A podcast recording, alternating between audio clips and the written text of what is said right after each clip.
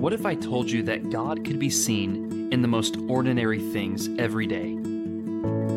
That if we just took a break from the busyness of our lives to just stop and look around, to consider the things that we encounter all the time and overlook,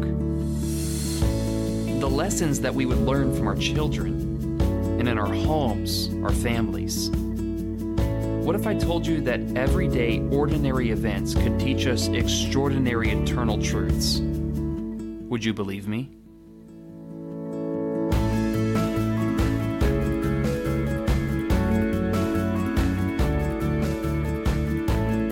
Welcome back to all of our listeners.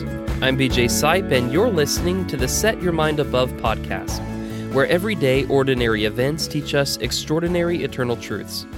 I'm so glad that you've tuned in today, and I'm excited to share my life and my faith with you, and I sure hope that you'll do the same with me along the way.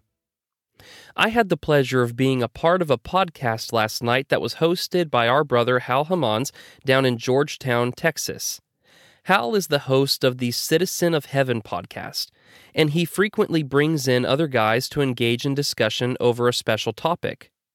Last night, he brought in Terry Francis, Terry's son Peyton, and myself for a special Jocks episode. I was honored to be able to participate, and the topic was right up my alley. As you know, I am an avid sports fan, especially baseball and football. But this was not just a time to sit down and debate about college or professional ball.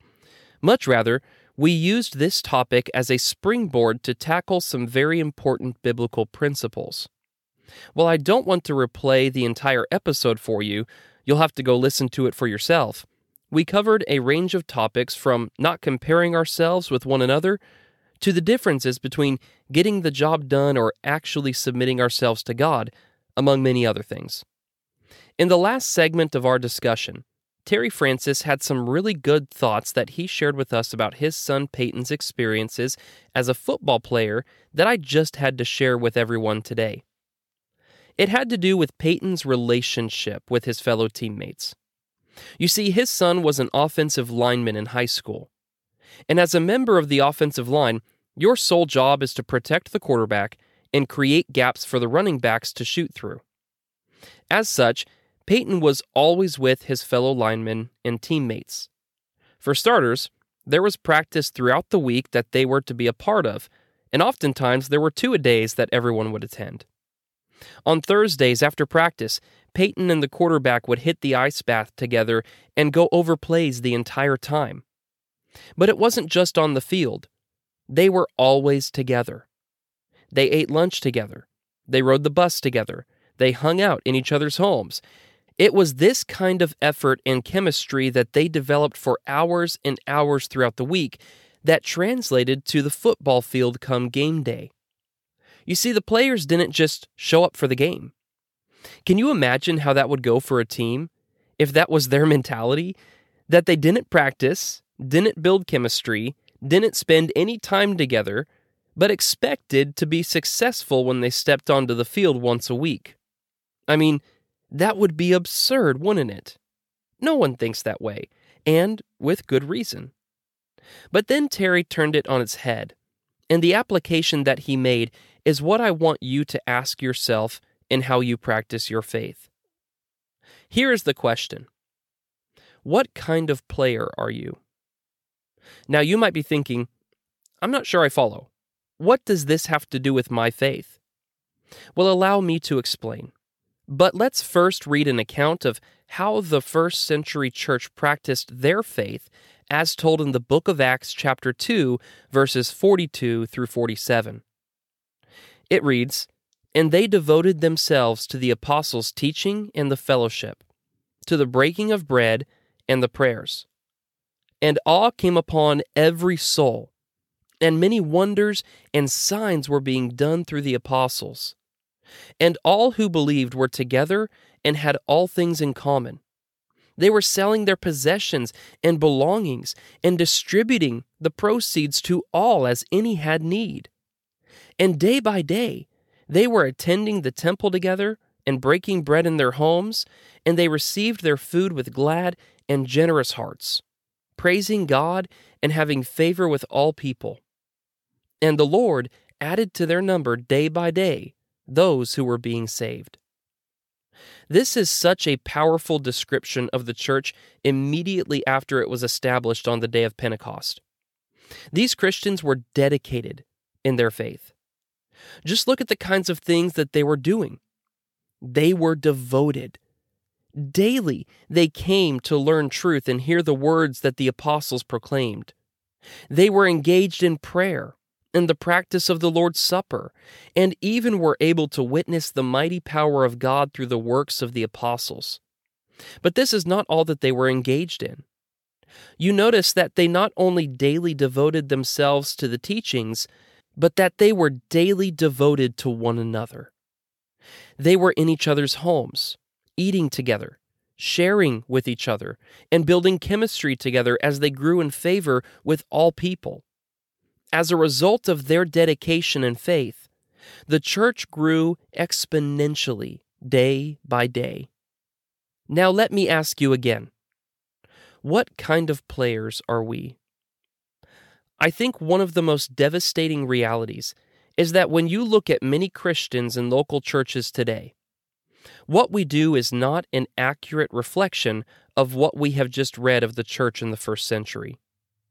For many of us, we just show up to the game because we're Sunday Christians. We pat ourselves on the back and think that we're doing the work of God because we never miss a service. That because every time the doors are open, we've done what God has desired for us to do because we were sitting in the pew. But is that really all that God expects of us? You see, just like a football team cannot expect to have success if the players merely just showed up for the game. How can we expect for the church to grow if the only time that we spend together is showing up for services? In Ephesians chapter 2 verses 18 through 19, it reads, "For through him we both have access in one spirit to the Father. So then you are no longer strangers and aliens, but you are fellow citizens with the saints and members of the household of God." I say this often and I'll say it again the church is not like a family, the church is a family. We are the household of God.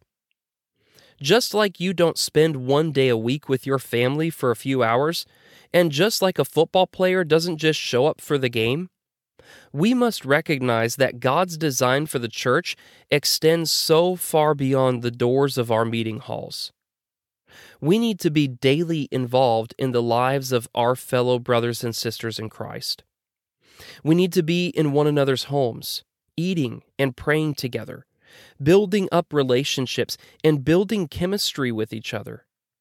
We need to be in our communities, serving together, being rich in good works.